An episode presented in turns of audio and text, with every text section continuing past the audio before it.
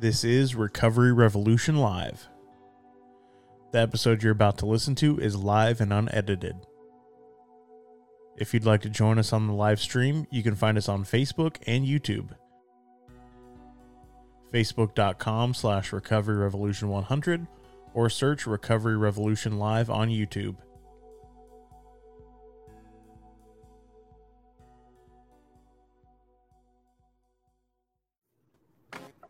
What's up, everybody? Hey, welcome. How's everybody tonight? Not too bad, not too bad. Well, I was gonna say, don't all speak up at once now. Bye, Ashley goes, "Don't look at me." I was trying to sneeze. We'll try not to sneeze, and then I turn the camera off and it goes away. Oh, nice. I gotta remember that trick. I didn't know it worked. It's a new one. Interesting. So, Brett, are you going to introduce our guests? Sure, I have not prepared anything, but I'm ready. Our guests tonight are Adam and CJ from Mantra Recovery. I was introduced to them a few months ago by a mutual friend, and I interviewed them for Recovery Survey. The episode actually hasn't released yet, but we hit it off. They're super cool guys, and I said, "Hey, you guys want to join the live show?" And they agreed, and here we are. So, yeah. Yes. Nice to meet you, fellas. How y'all doing? So, good, man. Why don't you tell us a little bit about yourself since Brett didn't tell us too much? Okay. So we're with Mantra Recovery. We're actually two thirds of Mantra Recovery. Uh, Jenny Edelman uh, couldn't be here this evening, but she is the queen bee of Mantra. Um, so what we do is interventions, wellness coaching, family support. We do some safe transport, entheogenic integration, and wellness companion. Uh, we started this company just over a year ago. And, you know, we just saw that there was a need, not really just so much in the industry, but just in general, man, to have a, a service that actually gave a shit about people and wasn't just so focused on their insurance policy, um, something that wasn't just 12 step based and something that truly supported all paths to recovery or not recovery. I mean, you know, really whatever that looks like for the individual, as long as they're making a positive change in their life. So, uh, you know, we do substance use disorder as well as mental health. Um, yeah, I mean that that's really that's really it in a nutshell. Um, a little bit about me. Um, you know, I was an IV drug user for many years, and I got sober in 2013. So I'll have 10 years clean and sober um, in July, actually, of this year. And I've worked in the treatment industry for, I'd say, about nine of those years. And so I have uh, firsthand experience, you know, how shady a lot of uh, these people can be, especially in the private sector. So, um, you know, just with that knowledge, man, um, we founded this company, you know, to not be that. Um, you know, very recently we we got more into the uh, psychedelics in recovery movement. Um, you know, we go to these networking events like TAP and things like that. And, you know, um, at first I was really kind of scared to even speak on it uh, for fear of being ostracized. But I mean, I speak my mind anyway, and CJ does too. No cat. so, um, you know, we've always risk of being ostracized for our beliefs, and you know, I'll call anybody out. I, I really don't give a shit.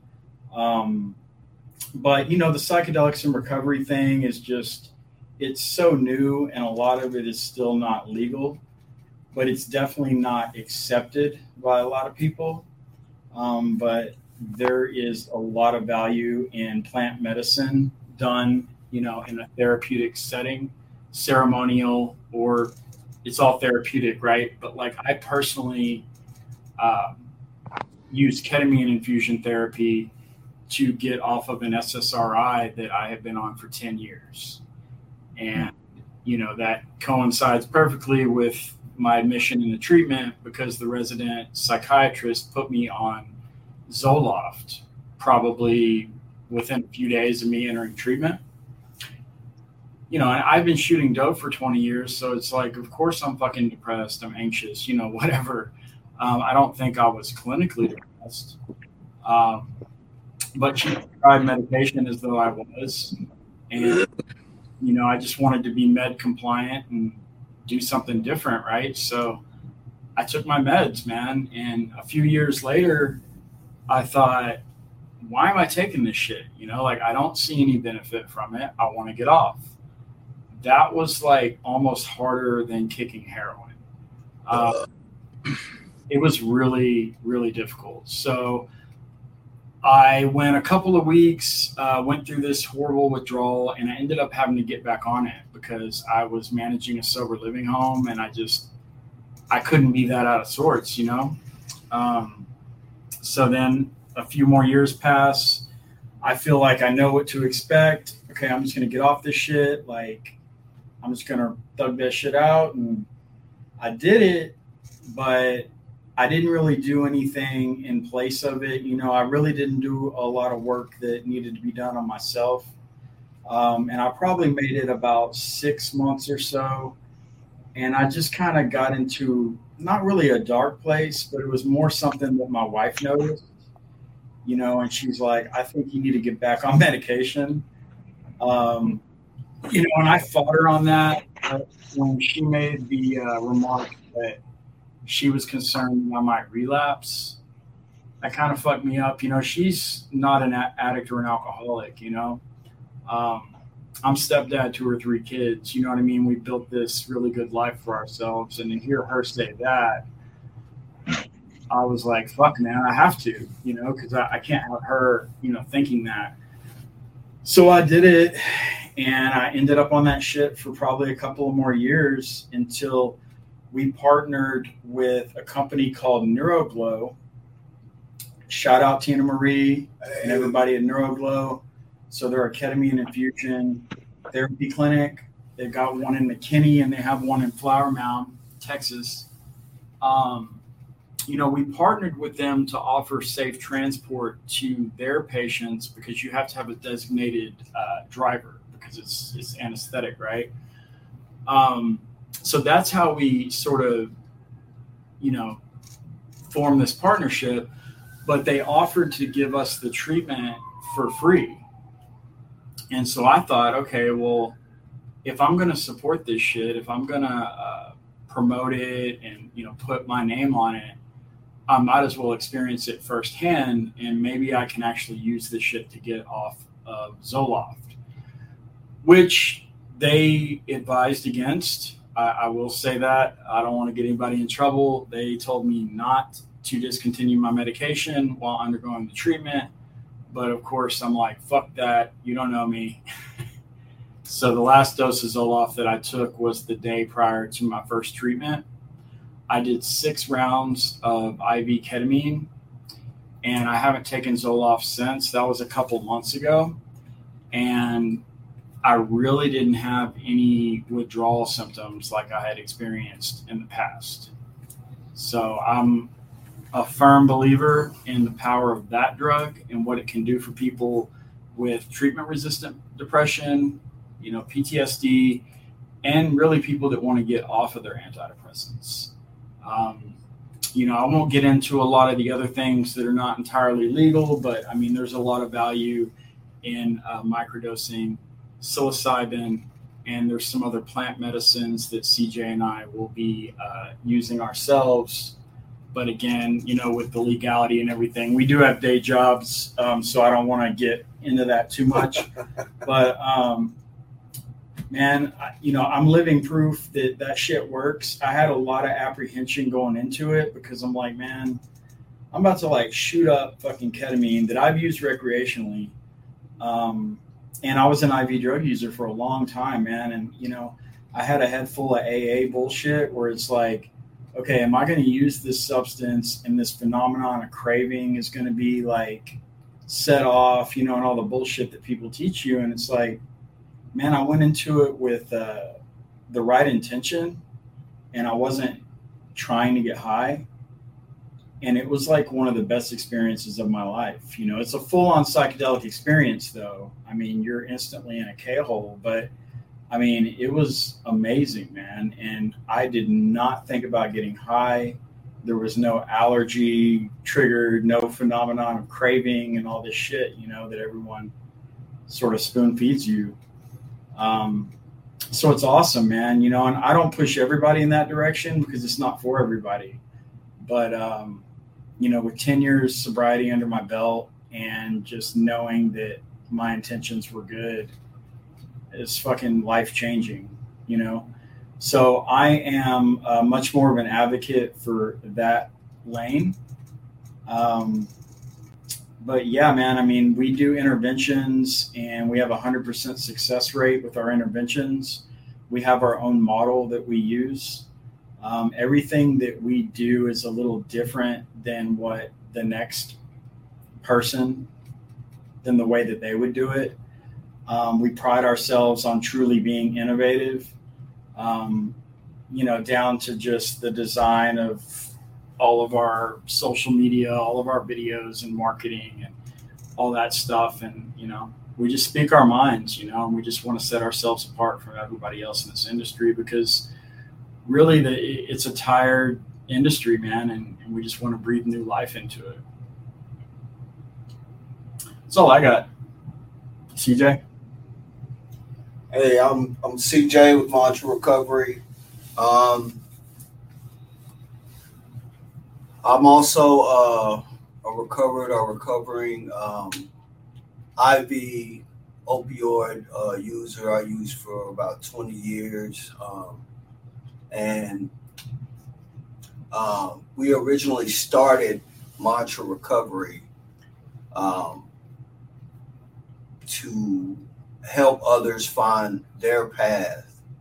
And that's this goes with uh, substance use disorder, mental health, uh, homelessness. Um, really, man, mantra recovery. Yeah, we're a business, but this is also a lifestyle. You know. You know, I've been to prison four times. Uh, it was my life is, had been in turmoil before I started using and um, it's a lifestyle. The definition of mantra is a sacred utterance, um, and and like an affirmation repeated or a chant, you know. And we're all about building positivity and lifting others up, you know, um, seeing people grow. We have clients, man, we help them and you know, we have a POA form with the wellness coaching, uh, a recovery plan, and once they, you know, finish out the, uh, they achieve everything their goals, you know, they move on. You know, they don't book with us anymore, and that's fine. That's what we're fucking. That's the job. You know, a lot of these treatment centers and uh, other people in this industry they love that that revolving door. They try to bait them in and keep them in, keep that money coming in. You know, it's not about the fucking money with us, man. When I work with someone, I see myself. It's not about the money with us, and, and this is a lifestyle. You know, straight up.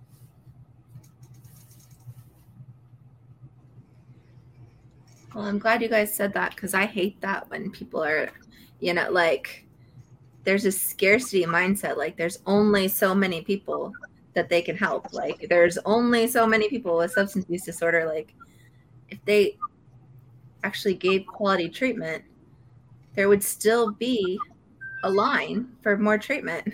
So i don't understand understand that at all. Oh amen. I mean i live in minnesota and it's people call this the land of 10,000 treatment centers. And it's like you know, there's always waits on beds at a lot of these you know programs. And there's treatment centers everywhere out here.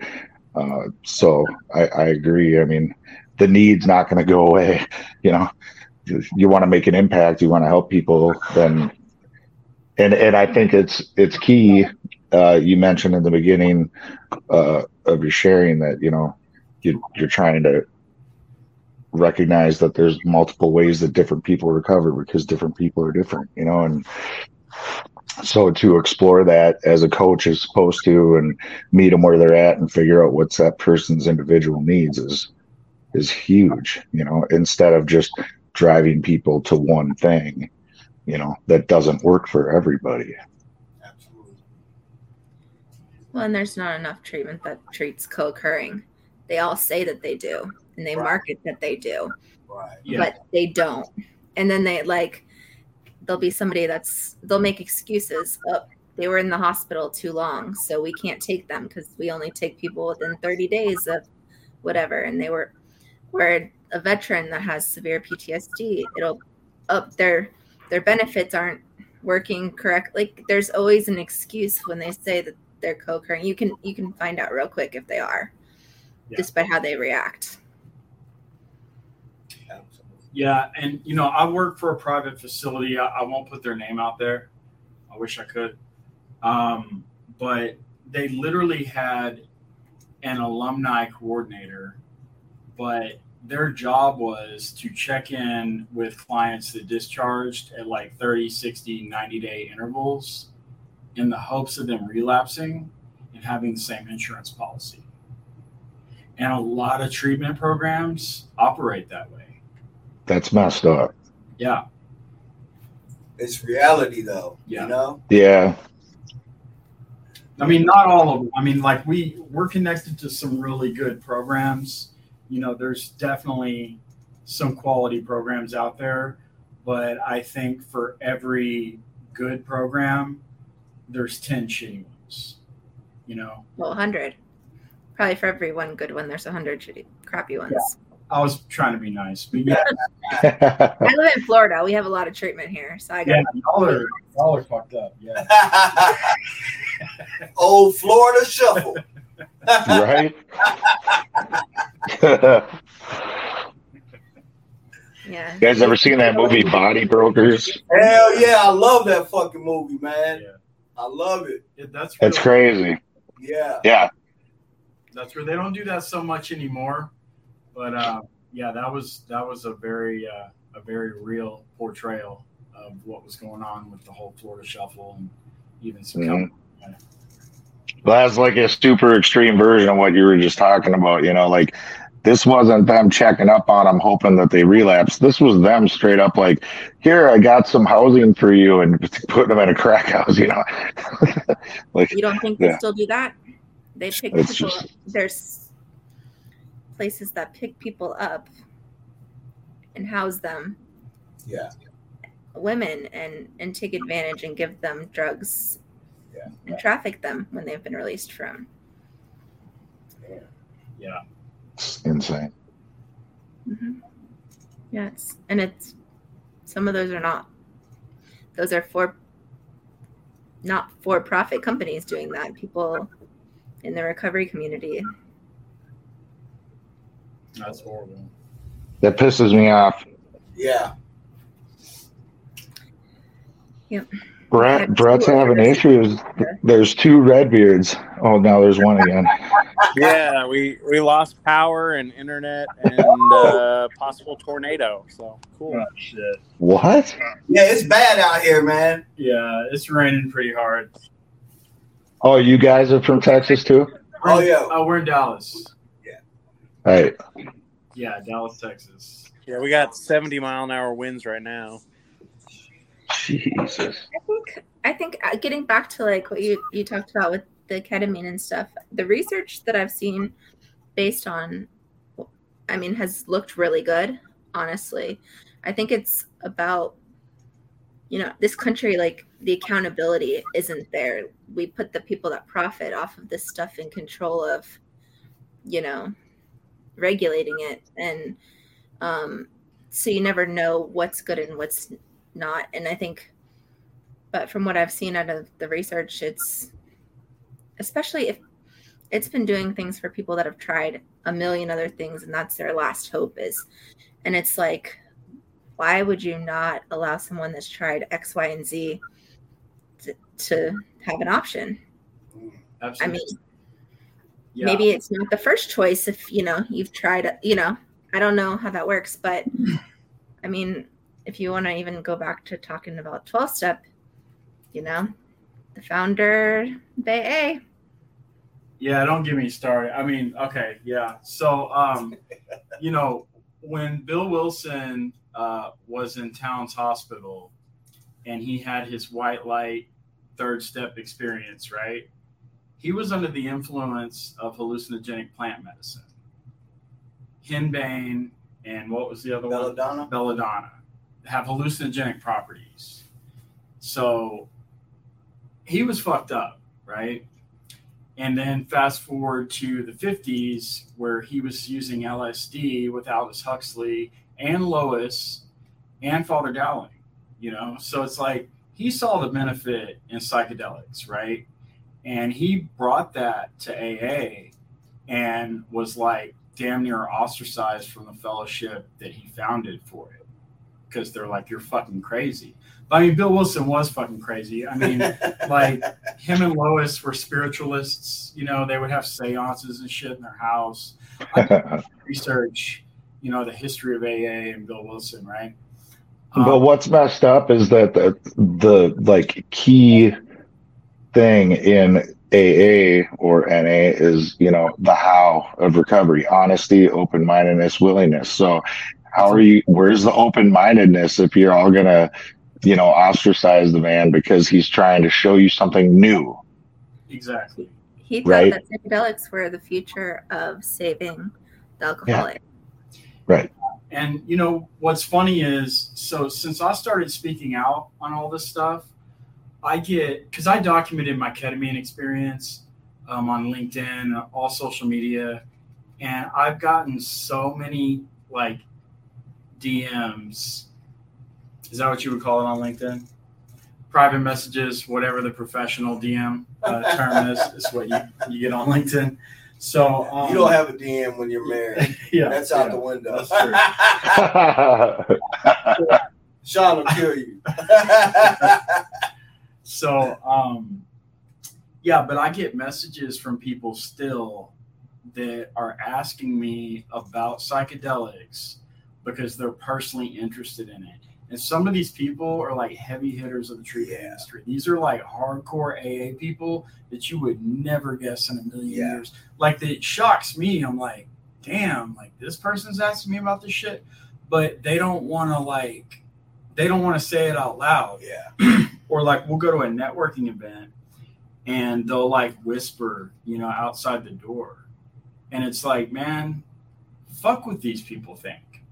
Like, there's a lot of value in this shit. I don't give a shit what anybody thinks anymore. I used to, but it's like, man, all those people that you're scared of are the same people that are going to have their hand out when this psychedelic cash grab starts because all Right. that is going to be legal. And everybody, But that, but then again, too, you've done your own research, and they haven't yet. They're like at the curiosity stage, so they ain't trying to be like loud about something they don't know about. You know what I mean? They they want they want to learn about it. I know I'm just outspoken, you know, but Well, like, secrets and shame are what made us sick, and like that was one of the problems why I kind of left the twelve step world. Like I was, I mean, that was my early pathway. Is but after a couple years, it's like you, you know, they would tell you they would. I would see people come in and they're like, "I have a medical card. Am I allowed to say anything?" Oh, everybody does it. Just just don't talk about it. And it's like. Like, um, The only requirement for membership is the desire, right? Like you you're not required to be even clean to go to them fucking meetings. I don't know. I mean, I I would not bash 12 step, uh, you know, at all any any pathway for that matter. uh, you know, and it in the beginning was obviously like my primary way, CMA, NA, AA, you know, all that shit. Uh, and I still, I still stay connected to it, but you know, now it's been a number of years. It's like I've learned, I've continued to learn, continue to explore other pathways. I draw from a lot of wells in my recovery, not just one, right? Uh, that, so there's, there's validity to any of them and and some people you know different strokes for different folks some people it works wonderfully some people that's not their cup of tea so oh i I wasn't guess. talking bad i was just saying it was you know hard for me to i felt guilty bringing tylenol and then they're telling people to lie about right having a card so i'm like how am i going to be authentic here and be honest and but see that's fucked up because you're not supposed to shoot your wounded right so i shouldn't be giving anybody shit for nothing yeah So let You me know? be clear. I, I I do want to clarify. So, like, my foundation was in 12 step. You know, it was CA, which is AA, right? Um, I worked the steps very quickly.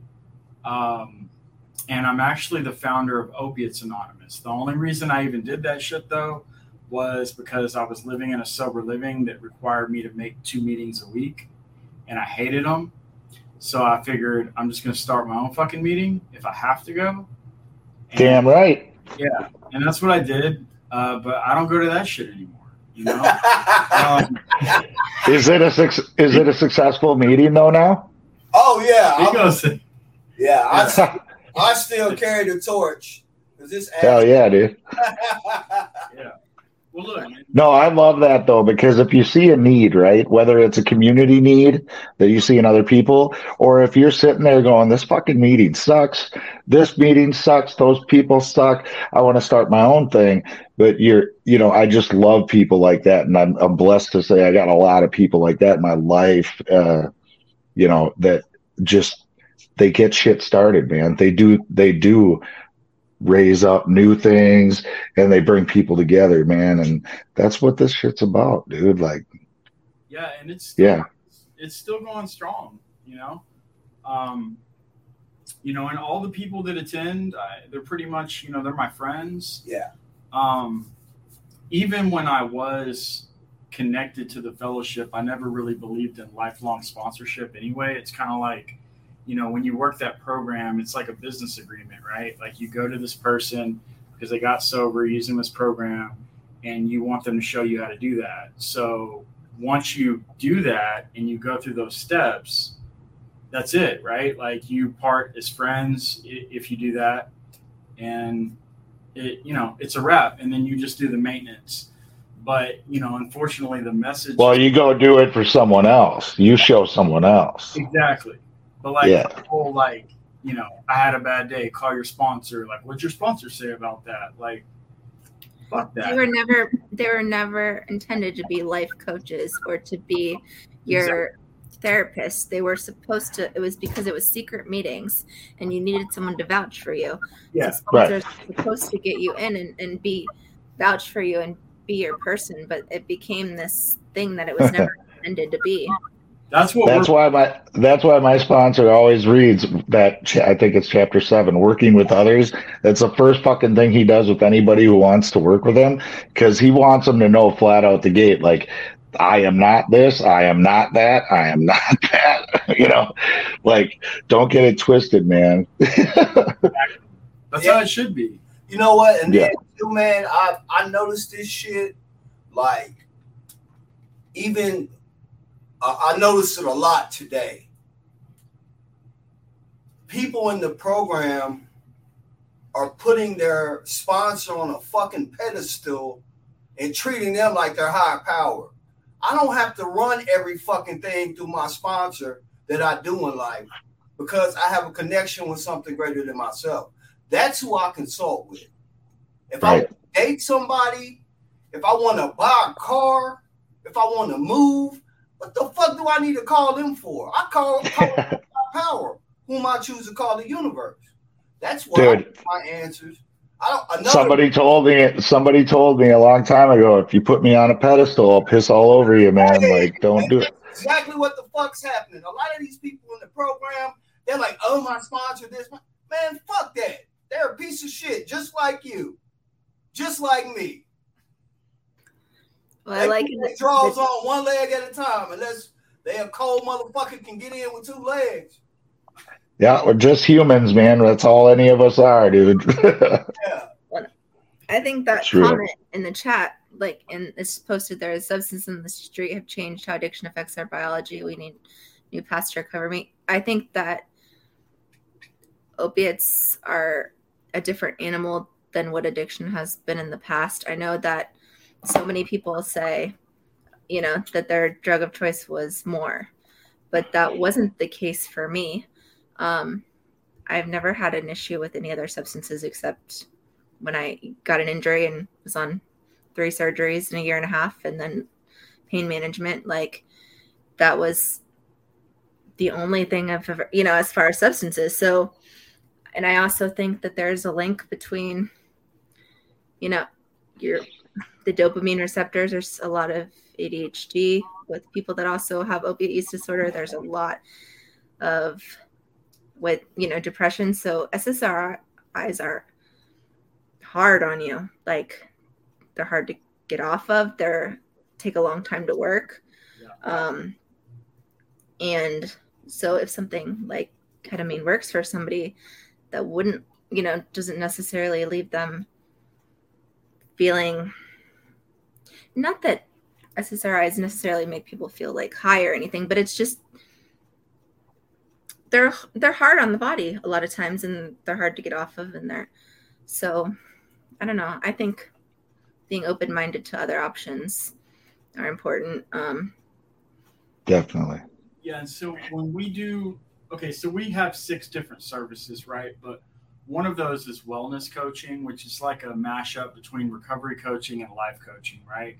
More slanted towards life coaching, but you know, we have a. Um, I hate the word holistic because it's a buzzword that everybody fucking uses, but it means mind, body, and spirit, right? So we truly do. I think I call it an integrated approach on the website. So um, when we do our initial assessment, the first meeting with somebody, um, we have like a um, it's a biopsychosocial, but it's been adapted to what we do, right? So we've taken some things out, we've added a, a lot of things. So we look at the whole picture because it's not just drugs and alcohol, right? We use drugs and alcohol because we're already fucked up. You know, some people maybe they weren't fucked up and they just developed a habit. It's I don't come across a lot of people like that, but I mean that does happen. well, I was messed up before. It just wasn't with substances. Yeah. That's what I'm saying.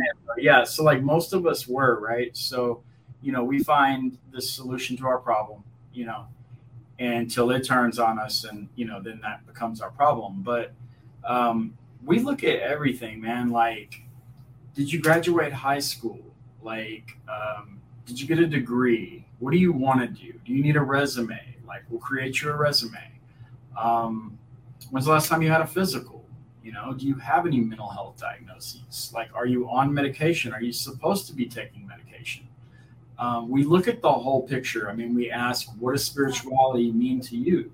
You know, Do like, you have a therapist? yeah, like what does that look like in your life? Yeah. You know, I mean, we're resource brokers. You know, that's where the recovery coaching piece comes in, and we connect people to to resources. And that's another thing is we're not like keeping. We don't have an Excel spreadsheet of like reference that we send everybody to, so we can call them and be like, "Hey, I sent you three people.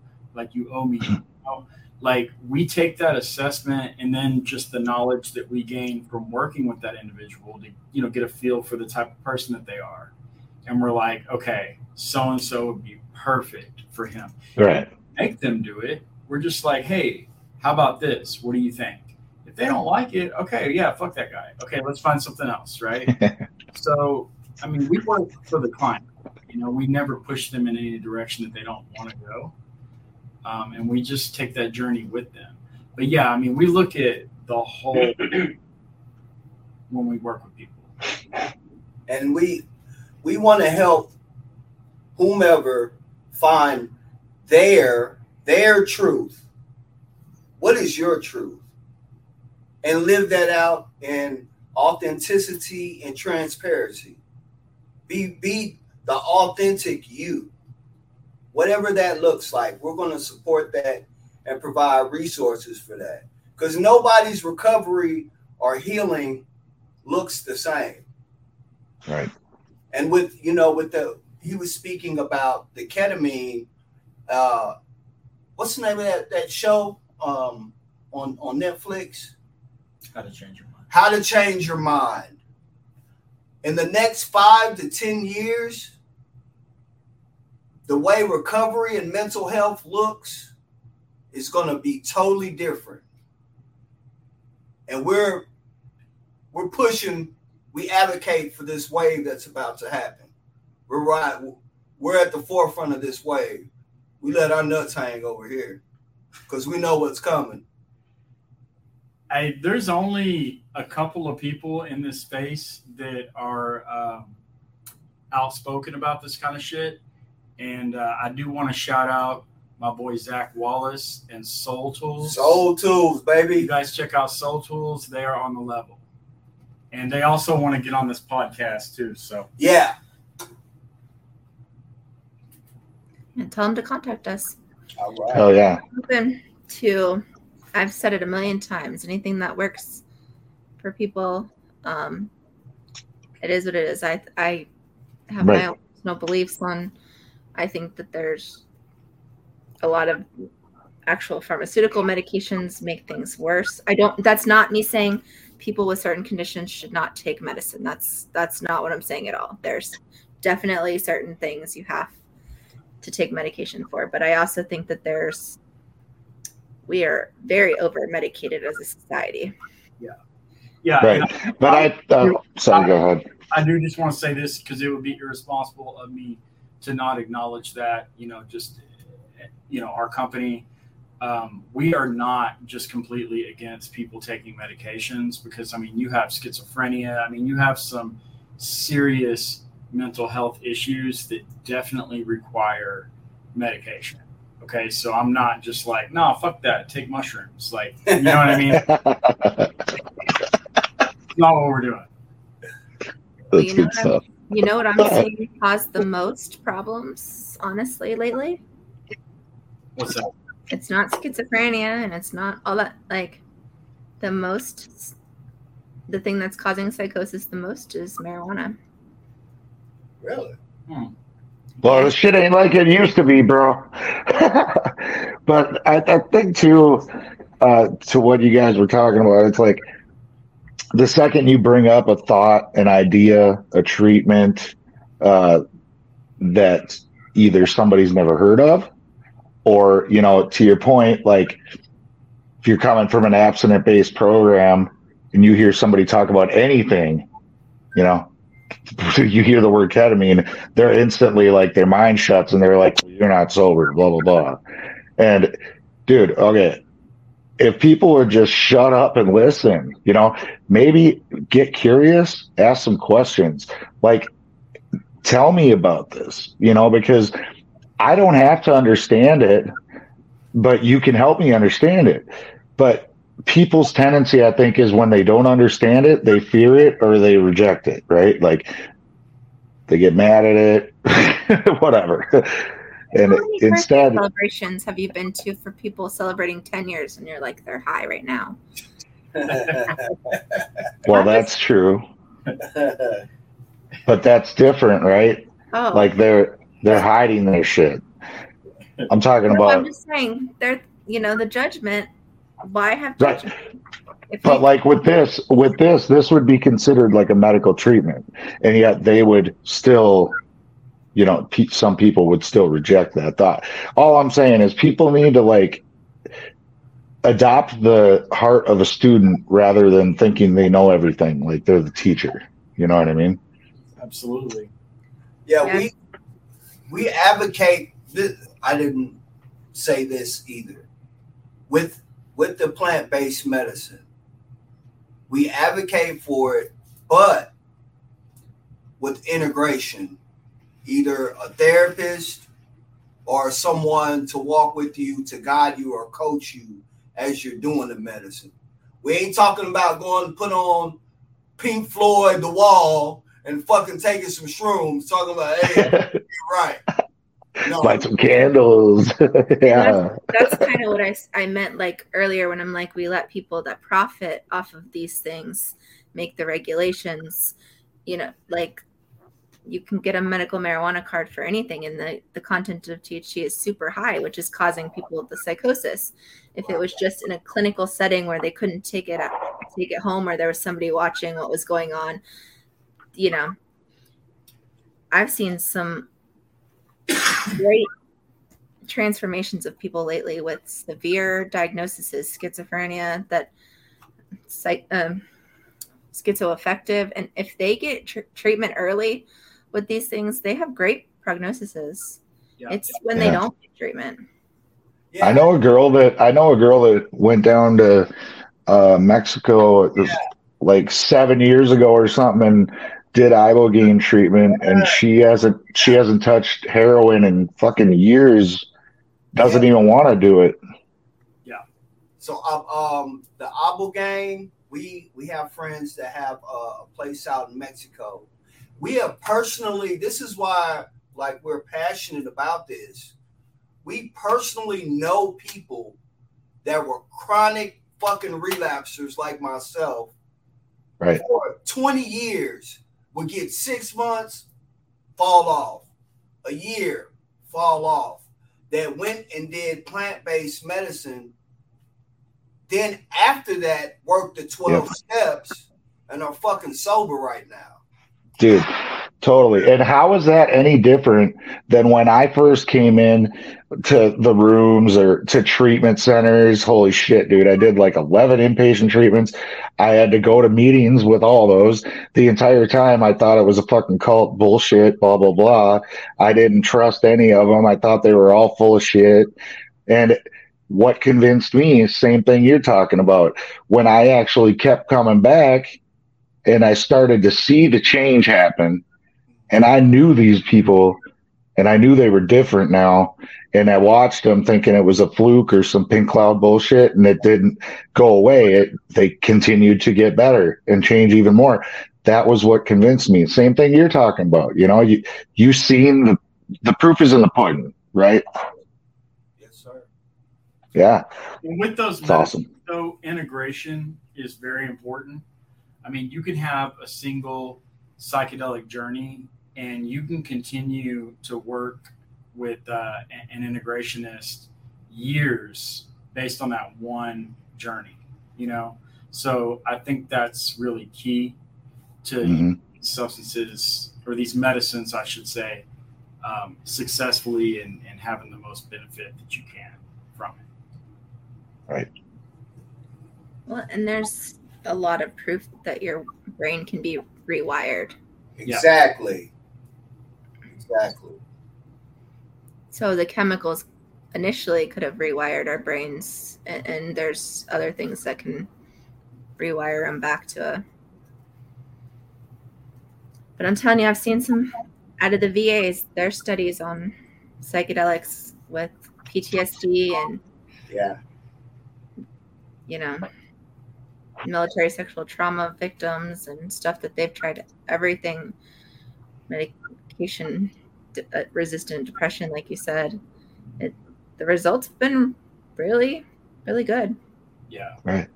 And you know, everything starts everything starts here in the you know, the controlled testing stages. You got to test it right enough times so that you have quantitative research to prove that like you know, and have some actual numbers, some actual statistics that make sense because you've tested it a lot. So this shit is still pretty new and I know it's actually been around for quite a while, but uh I guess that we're just slow catching on or something. I don't know. But with all that too, like that is just one of many pathways to recovery that we support. You know, what I, mean? I don't want people to listen to this and just be like, "Oh, mantra recovery, that's those fucking psychedelic guys," because that's not what we are. You know, um, we just support change in people's lives. You know, for the better. So whatever that looks like, man. I mean, I'm not I'm not religious, but I mean, shit, if somebody wants to do celebrate recovery, like, let's fucking figure that shit out and let's get you plugged in. And, you know, we can sit here and talk about Jesus and shit. That's fine. Um, Yeah, yeah. That was my pathway originally. So but seriously, you know, I mean, there's Dharma recovery. I mean, there's all kinds. There's smart recovery. There's so many paths to recovery, and those are just like fellowships and, and programs. I mean, it doesn't even have to necessarily be that. You know. Oh, shout out, uh, shout out Sean Johnson Tripp. That's my beautiful wife. What's up? Um, yeah, I think I freaked her out with the whole thing. I was like, yeah, I'm gonna go do this fucking drug, and you know, Bro, last time I did ketamine, I fucking. oh yeah, yeah, yeah. Oh, dude, I'd, I'd be like, I'd do it. I'd lay down on the couch. To, I'd be watching like Fear and Loathing. I would like lose time. Just yeah, and then I'd when I'd snap out of it, I'd just go do it again. Fuck, just up and down. Bro, Lost.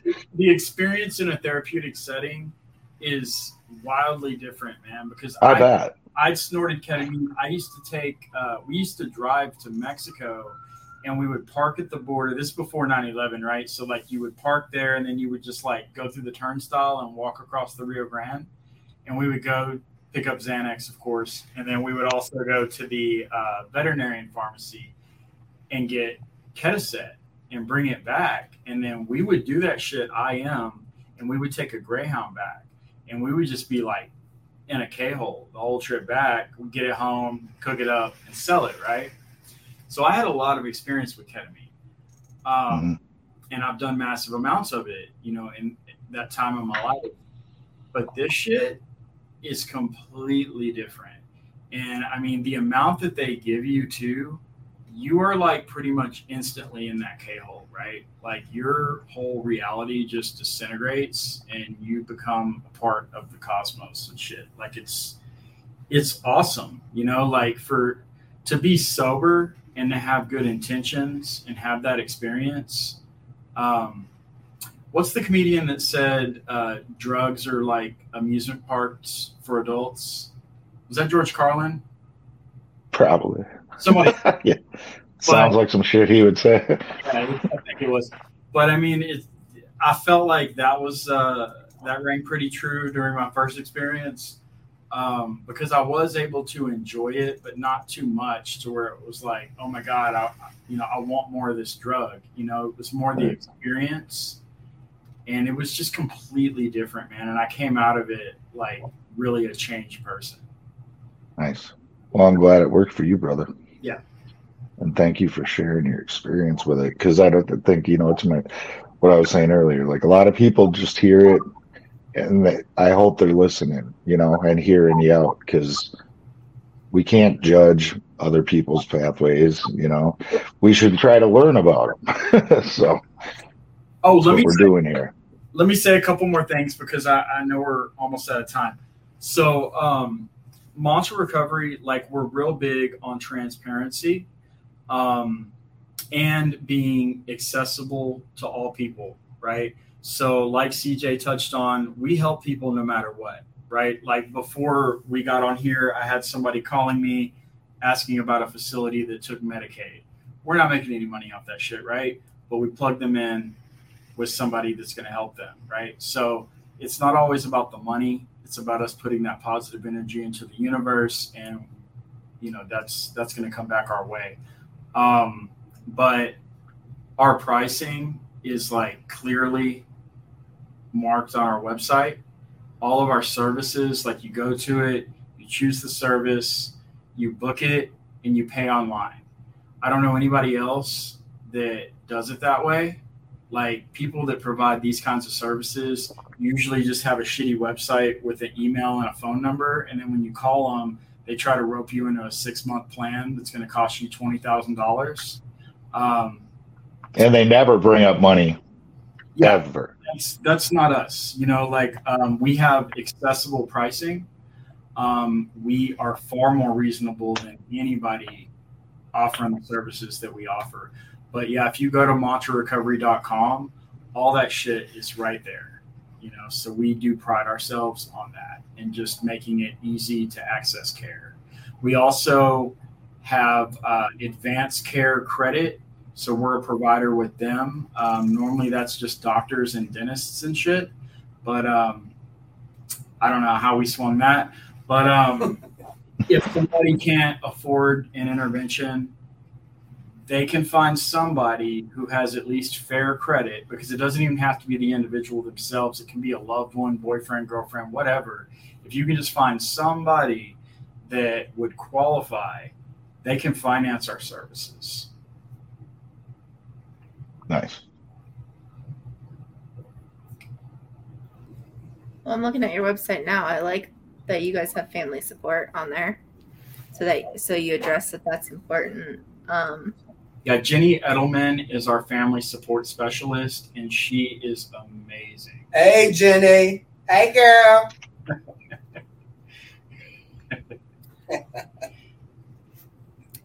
and what type of like, um, like interventions do you do? So we have the mantra model, right? So like I think when a lot of people think of interventions, you think of the show intervention, right? Which that style is called the Johnson model, right? Where you get everybody around, you read a letter, you tell them what a piece of shit they are, right? and hope they don't fucking run out the room. Not effective. Yeah, I mean it's traumatic, and you're automatically that wall just goes up, and you're working to overcome that, like from jump, right? So what we do is we will talk to the family, you know, a couple times over the phone. Um, you know, I try to. I'm a minimalist. You know, I, I just want to like streamline everything. Um, I just need some basic information about what you think is going on because a lot of times the loved one really doesn't know what the fuck's Yeah. going on, right? They're just like, oh, they're fucked up. They're on meth. Yeah. They might not even be on meth. They might just be taking Adderall or something. Yeah. So, you know, we get their idea of what's going on and then we'll have them meet us wherever the individual is. So we set up a day and time. We have them let us in and they're just like, hey, this is Adam and CJ and Jenny. These are some friends of mine. Um, and just make an introduction. And then we have them leave. And then so it's just us and the individual. And we just level with them. Like, man, like, what's going on? You know, like, if they don't want to admit to anything going on, like, why did your husband or your wife reach out to us? You know, because they're essentially worried that you're gonna fucking die. Like something's going on, right? Um, we're really good at building rapport very quickly and gaining trust. Um, you know, and sometimes it, we've been in some situations where it's the family and they really are legit overreacting. Yeah. Um, and I've some of our first couple of interventions I didn't really feel very good about, but you know, you live and you learn. Um, they had the treatment all set up, and you know, we we have 100% success rate, so that you know these people went to treatment.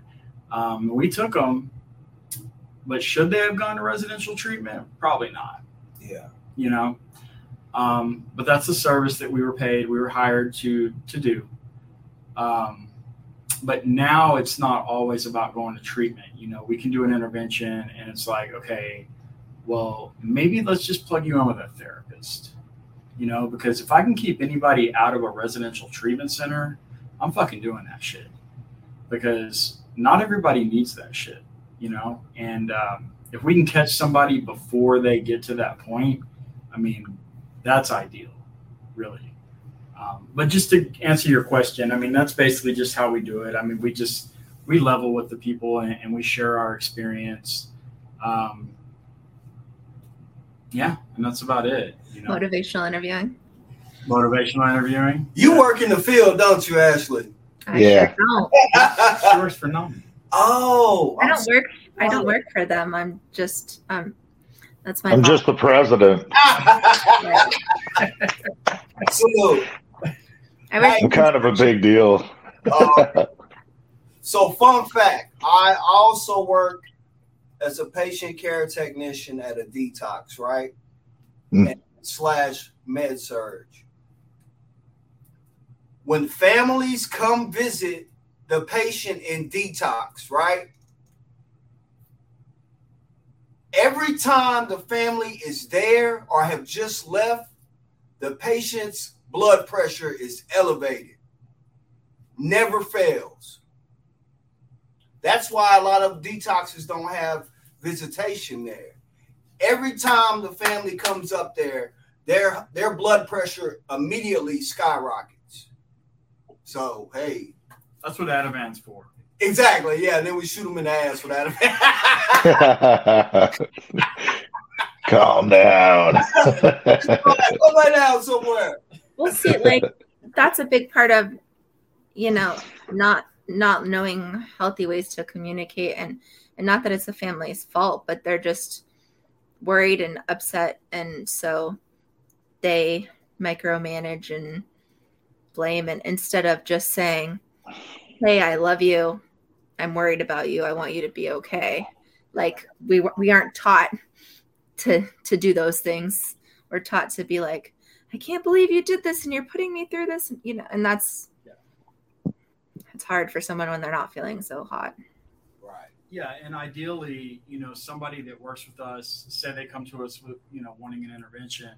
Ideally, they're going to work with Jenny, um, doing some family support work, and you know, if the individual goes to treatment, you know, we're going to be a part of that treatment team and in communication with their therapist, the case manager, whatever. Um, most facilities drop that ball like very quickly. Yeah. Um, but whatever. In an ideal world, that's what it would be. And, um, you know, they would get out and we would work with them as wellness coaches, you know, and then they've got like that whole family dynamic is being cared for, you know, and we can actually piece that back together. I mean, that's, that's really what we're trying to do. And I think that that model is, you know, more sustainable for a long term because you you can only be in treatment for so long. Um, you're going to go back to home or your mom, your wife, your husband, whatever this case may be, and and if they're being able, if they're learning how to to effectively communicate and, and working on their stuff at the same time, like they're getting better as you're getting better and you know, I'm not saying it's the family's fault because I don't want that to be taken, but there's a lot of trauma that's done on, on families from watching someone they love Yeah. go through this and and nobody knows how to do it in a healthy way unless you're taught. Yeah. Yeah. Brad, what's up, man? I'm here. We survived, man. I just- I- I- The bearded man. All we see is your uh, Uh-huh. I'm uh, I'm on my Oh, there he is. All right. Internet's down at my house, And now it's back. but you know, we're here. You came just in time for us to leave. Did Jason already do the closing stuff? No, I think he got knocked off too. Damn. Okay, well, I can do my best to do it from my phone. I don't think I've ever done it from my phone before, but I'll Oh. try. But was there anything else that you guys wanted to tell us about Mantra or if if people wanted to check it out, it's mantrarecovery.com. yeah, mantrarecovery.com. Um, that's it. I mean, any questions that you may have uh, can be answered on the website. Uh, we've got our phone numbers on there too, so you can just give us a call, shoot us an email if you have any questions. And I don't give a shit if you have money or not. Yeah. Uh, give me a call. We're gonna help you, no matter what. Um, I also want to shout out both of our wives Hey, because without them, there would be no Mantra Recovery, and we sure as hell would not be the men that we are today. No doubt. Nice. All right, well, I'm going to do the quick outro stuff. Let's see if this works. Is it going to work? Can you get your music? Yeah. Jason's in the Nice, because it sounds like a robot. Nice, it worked. All right, cool. Let's try to do this outro stuff. Um, it's going super slow on my end. There we go. If you guys are joining us tonight on YouTube, please be sure to like and subscribe to the channel. Turn on your notifications so you know when we go live, which is every Thursday night. Uh, Mr. Jason Rudine, who got knocked off of the uh, off the stream, has his own show, The Way Out Podcast, with him and his buddy Charles, who was a guest a few months back. Be sure to check that out. Um, I feel like the music's super loud now, so let me turn it down a little. Oh, wrong way. Ugh. Man, I'm not good at doing this from my phone. I need my computer. I need my computer. Uh, I have a show, Recovery Survey, new episodes every Wednesday morning. Morsels of Recovery. Check that out. Usually about 30 minute episodes. LC, who could not join us tonight, also has a show, Recovery Soul Food. He goes live here on the Recovery Revolution uh, Facebook page, so be sure to tune into that on Saturday evenings. And we're in the process of if this will. I don't know if it's showing on your screen or not because my computer, my phone is like all frozen up. Uh, we're in the process of starting a recovery podcast network. So we got a bunch of people together. They're doing recovery shows. So check that out on Facebook and on Instagram. It is growing rather quickly. It's only been in existence for about 24 hours now, but we got about nine shows that are all coming together to spread the message of recovery and hope and healing. So be sure to check that out. And again, thank you to Adam and CJ for coming on the show tonight. I apologize that I wasn't really there for much of it because uh, weather and internet and power issues, but I will be sure to listen to the replay. Um, if you guys do want to check it out, you can watch it on Facebook, YouTube, or we also do a audio only version. So search for Recovery Revolution Live on your favorite podcast player. Uh, until next week, guys, remember progress, not perfection. Recovery Revolution Podcast Network.